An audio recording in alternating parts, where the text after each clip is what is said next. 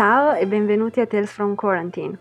Oggi parliamo di una storia bellissima che vede protagonista una maschera da snorkeling della Decathlon e Massimo Temporelli, fisico, antropologo, scrittore, imprenditore, divulgatore e speaker che si occupa da 25 anni di diffusione della cultura scientifica, tecnologica e dell'innovazione.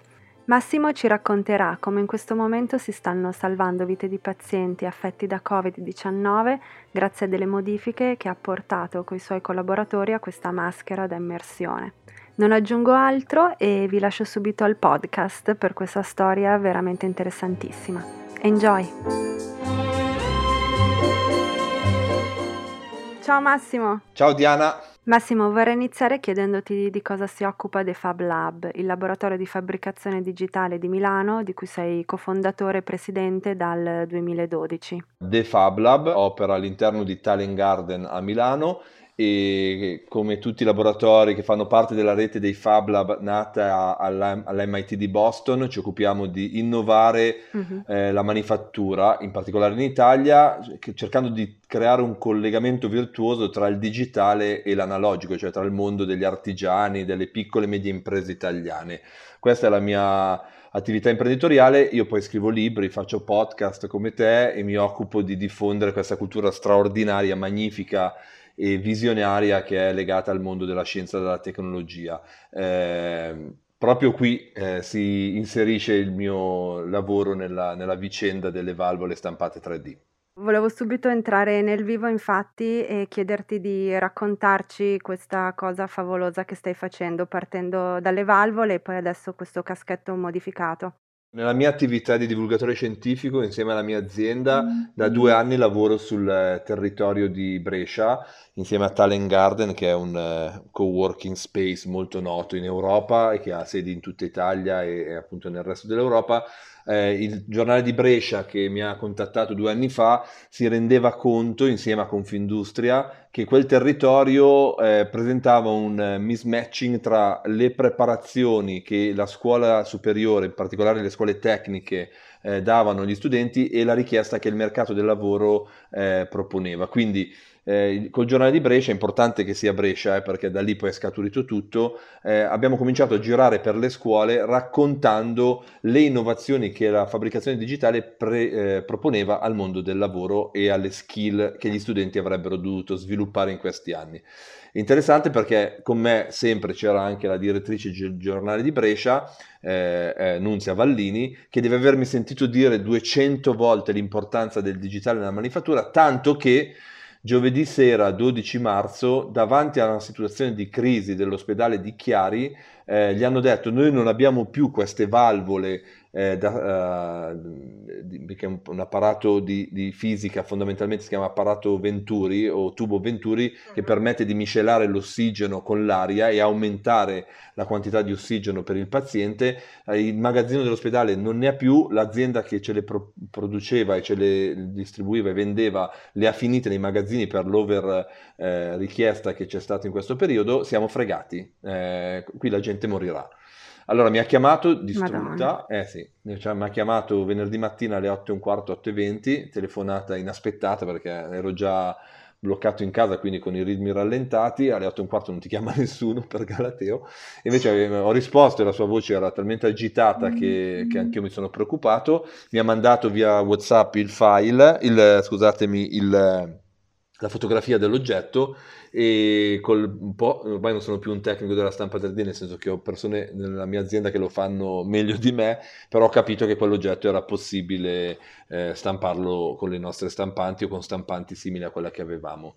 Quindi ho risposto subito che mi sarei attivato cercando la persona giusta per farlo. Inizialmente ho chiesto al mio laboratorio che però era chiuso e poi a Milano, il pezzo serviva a Brescia, a, a Chiari, e quindi siamo arrivati velocemente a questo grandissimo ingegnere chiamato dal, dalla sua famiglia Christian e, e, dalla tradizione della sua famiglia fra, Fracassi, che è, persona, è, stata la persona giusta al momento giusto nel posto giusto, perché è un ingegnere, ha un, ha un dottorato in scienze del, dei materiali e quindi eh, essendo un, eh, un, processo delicato quello che doveva mettere in piedi, era la persona giusta per eh, realizzare questo tubo.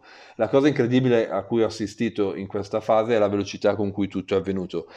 Come vi dicevo, erano le 8 e mezza del mattino, alle 10.30, credo 11, eh, Christian era già a contatto con i medici e aveva già in mano il pezzo mancante eh, che appunto stava per, stava per, finire. Alle, credo alle 12.30 eh, 13 avesse già ridisegnato il pezzo in, con un modellatore 3D e quindi parti, è partito con la stampa del primo prototipo.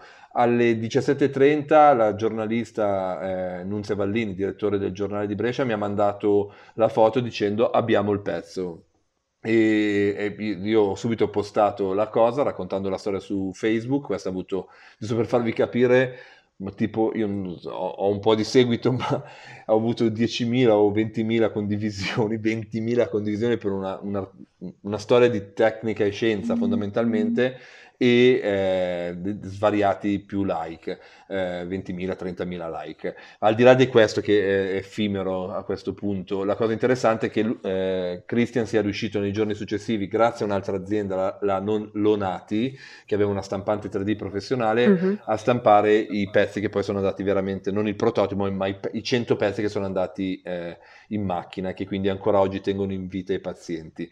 Non solo, ma Cremona e poi altre città eh, hanno richiesto i pezzi e ancora oggi io ricevo richieste e cerco, e cerco di, di, evaderle eh, giornalmente a Milano e oggi a Vimercate 15-20 pezzi, poi domani altri 100 e poi domani eh, da tutti gli ospedali che in questo momento stanno finendo come chiari all'inizio eh, una settimana fa i pezzi di, di, questo, di, questo, macchinario. Il file è online, quindi anche i makers locali possono aiutare stampandolo? Allora, questo no, perché riteniamo giustamente, credo, poi potremmo anche uh-huh. essere eh, criticati nel bene e nel male, nel senso possiamo anche discuterne, ma è, è, un file talmente complesso da stampare che preferiamo, visto che non c'è una richiesta incredibile, preferiamo gestirlo sì. centralmente. Quindi piano piano ci stiamo allargando il network di persone che possono stamparlo, ma non è open source, non è rilasciato, okay. ma perché non, non, lo stampi con una stampante normale. No? Chi è un po' esperto di stampa 3D sa che ci sono le stampanti entry level più a basso costo, 1000-2000 euro, è tipicamente FDM che usano un filamento e puoi stampare a bassa risoluzione. Poi man mano cresci, noi stiamo stampando con macchine da 100.000-200.000 euro che usano sempre le stesse tecniche additive ma sono più precise. Quindi riteniamo che per il bene dei pazienti e degli ospedali... Non puoi rischiare che uno stampa una cosa fatta male. Brava, va pulita, il, il foro deve essere richiamato con una fresa, insomma c'è un'operazione che, ripeto, se necessario allargheremo il gruppo di lavoro, ma per adesso ce la facciamo noi. Invece open source un altro la- lavoro che tu prima hai già accennato, chiamarsi maschera eh, no, di, da snorkeling che è stata modificata. Sì. Quindi invece c'è stato l'intervento diretto di un medico, devo ringraziarlo perché ha avuto l'intuizione giusta. Come è andata lì la genesi? Lui ha visto che avevate fatto questo... Uh, questa valvola e ha deciso di chiamarvi o avevate dei, dei contatti per altre cose precedenti? L'ospedale, della, se non sbaglio, di, eh, della Valtrompia, quindi sempre la stessa mm-hmm. zona, eh, e erano già in contatto con Christian, quindi gli hanno proposto, ha detto ma scusa, eh, ma se noi usassimo una maschera da snorkeling modificata per mandare l'ossigeno direttamente in maschera, sarebbe possibile per voi stamparci un pezzo?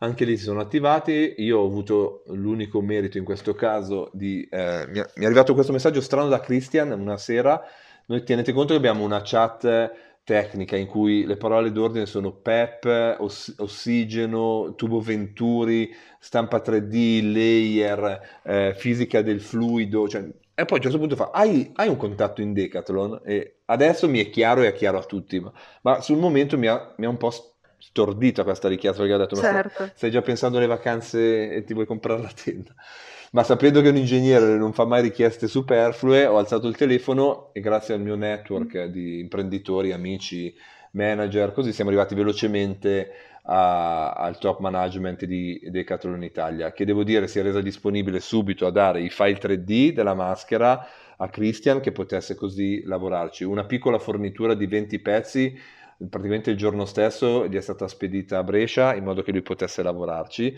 e diciamo in giro di una settimana lì ci siamo stati un po' più lenti perché dovete tenere conto che questa è una maschera che permette ai pazienti di respirare in modo più... quando le, hai le prime difficoltà respiratorie, non quelle gravi, eh, ti permette sì. di avere un ambiente più ossigenato e un po' più forzato la respirazione.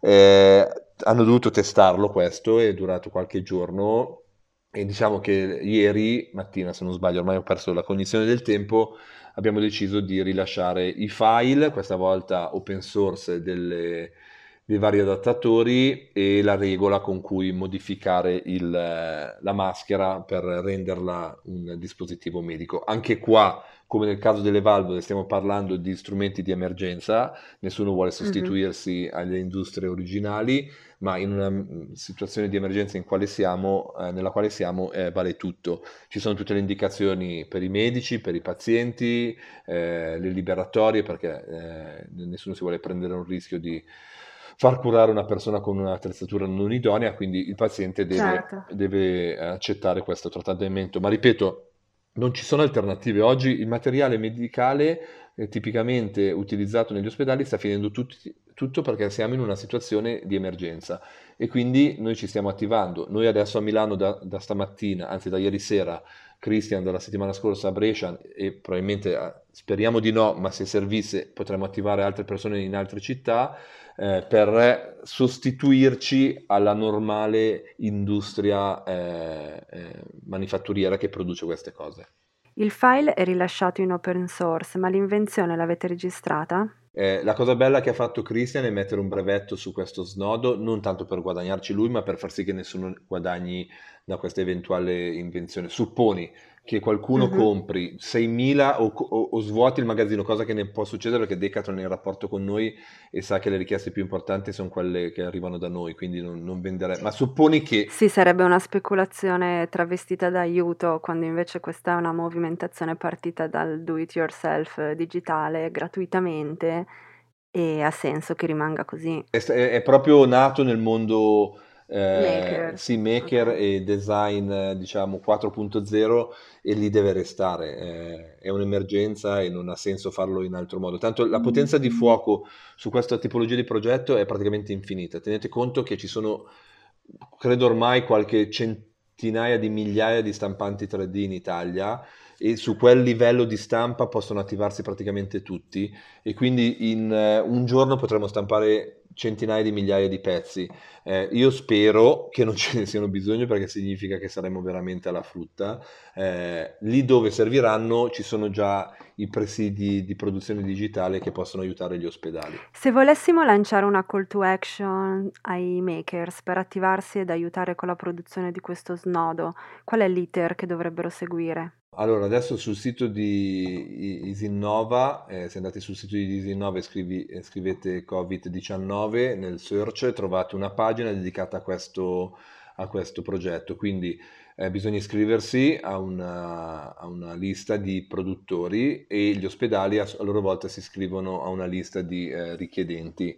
Si deve matchare, per cui eh, Mhm. se servono 200 pezzi, eh, per quell'ospedale di, eh, so, Palermo, i maker della, del territorio stamperanno 200 e non di più, non ha senso stamparne di più e così non ha senso che a, a Brescia se ne stampino 2000 quando ne servono 300 o ne servano eh, 1000 a, a, Chiari o a, a, Venezia. Insomma, cerchiamo adesso in questa fase un po' di confusione di gestire eh, la produzione, quindi questo è quello che, che stiamo facendo. Io sto cercando col governo da stamattina di trovare una soluzione più intelligente. Secondo me sarebbe utile che la protezione civile, se la richiesta esiste, non lo sappiamo ancora, di questi caschetti, comprasse da Decathlon tutti quelli esistenti e centralizzasse la distribuzione in modo che eh, in qualche modo con i maker che producono gli snodi sia tutto un po' più eh, diciamo, qualificato e normato dalla protezione civile.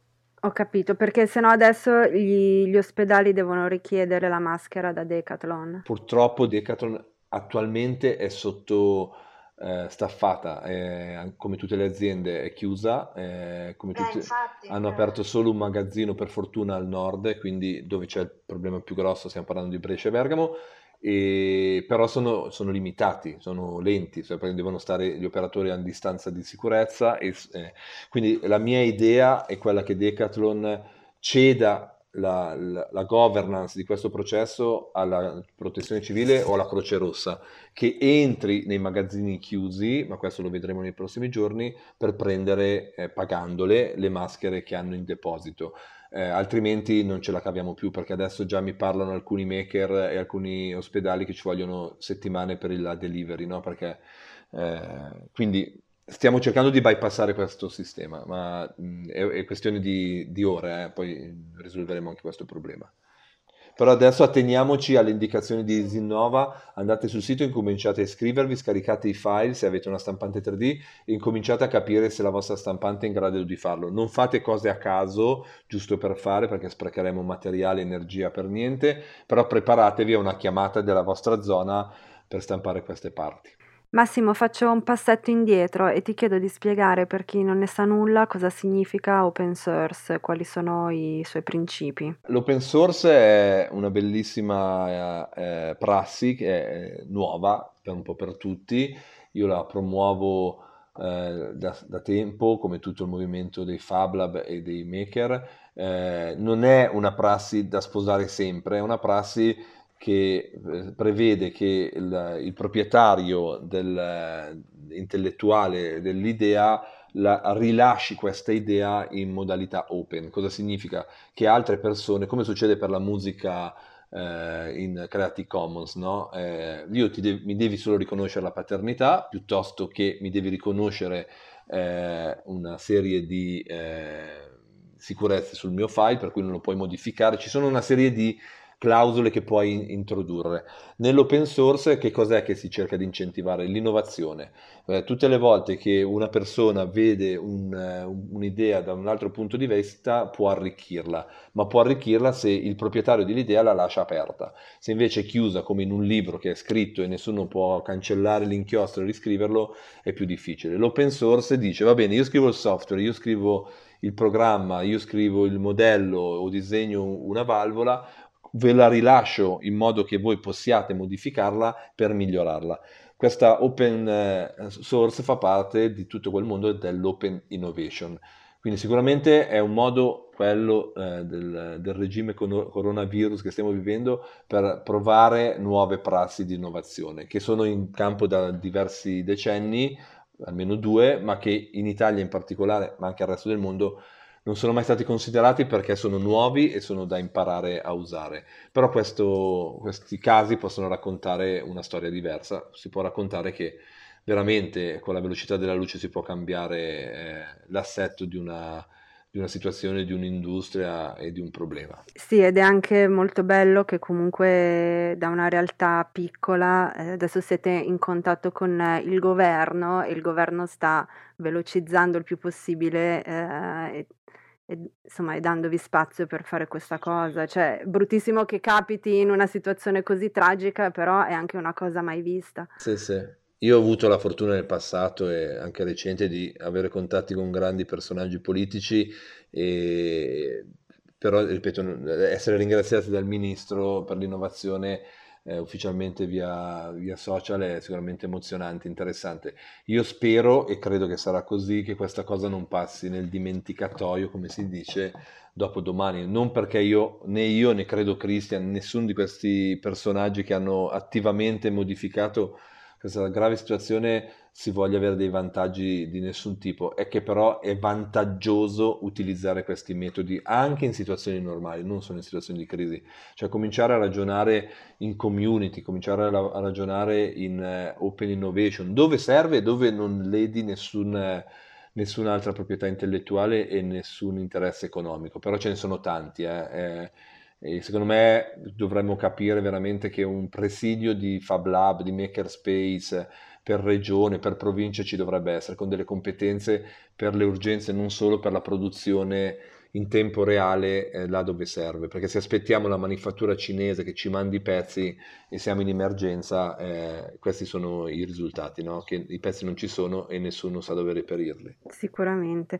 Grazie mille, senti, super super interessante, c'è qualcos'altro che vuoi aggiungere? No, spero di non dover più lavorare così intensamente a un progetto, io sono veramente stanco e però devo fare un complimento enorme, enorme, sarà banale ai medici perché guardate, io sono in contatto con 4-5 medici direttamente tutti i giorni, non perdono occasione per ringraziarci, cosa che mi sembra incredibile, cioè noi dovremmo ringraziare loro e tutte le volte, ogni messaggino, ogni telefonata si chiude con un come se fossero sorpresi che noi li aiutiamo. Eh, e invece eh, la sorpresa è nostra, cioè queste persone mi chiamano mentre vanno a casa a dormire, fa guarda mi lasci 4 ore, mi richiami che sto andando a dormire da, dopo 18 ore di lavoro, e, eppure in tutti i messaggini, in tutte le telefonate da, non danno per scontato che stiamo facendo questa cosa ed è, ripeto, eh, mi colpisce perché è veramente generalizzabile. Eh. È vero che sono solo quattro persone che io sento direttamente, ma tutte e quattro con lo stesso atteggiamento. Eh, un atteggiamento di rispetto, di ringraziamento, di attenzione nei confronti di persone, cittadini, professionisti che li stanno aiutando, ma che ripeto, non stiamo facendo nulla di particolarmente eh, eroico o incredibilmente innovativo, stiamo solo producendo dei pezzi mancanti eh, per far vivere delle persone. È un dovere, non è non è una, una cosa particolarmente degna di nota, ecco, io, io credo che sia così. Beh, però sicuramente è un aiuto pazzesco e quando ci si muove tutti, tutti eh, si riescono a fare grandi, grandi cose, inaspettate. Cioè. Che unendoci possiamo fare mm. veramente grandi cose, questo è certo. Grande. Grazie mille. Grazie a te Diana. per tutto. A presto. Ciao ciao. Ciao Diana, ciao ciao. Questa storia è davvero un esempio di come in questo momento la solidarietà e l'unione dei talenti e delle competenze stiano davvero facendo la differenza. È davvero commovente. Se siete dei makers e volete mettervi a disposizione o se volete semplicemente proseguire l'approfondimento, seguite Massimo Temporelli su Instagram e cliccate il link nella sua bio. Noi ci sentiamo alla prossima puntata del podcast invece. Ciao! Ciao!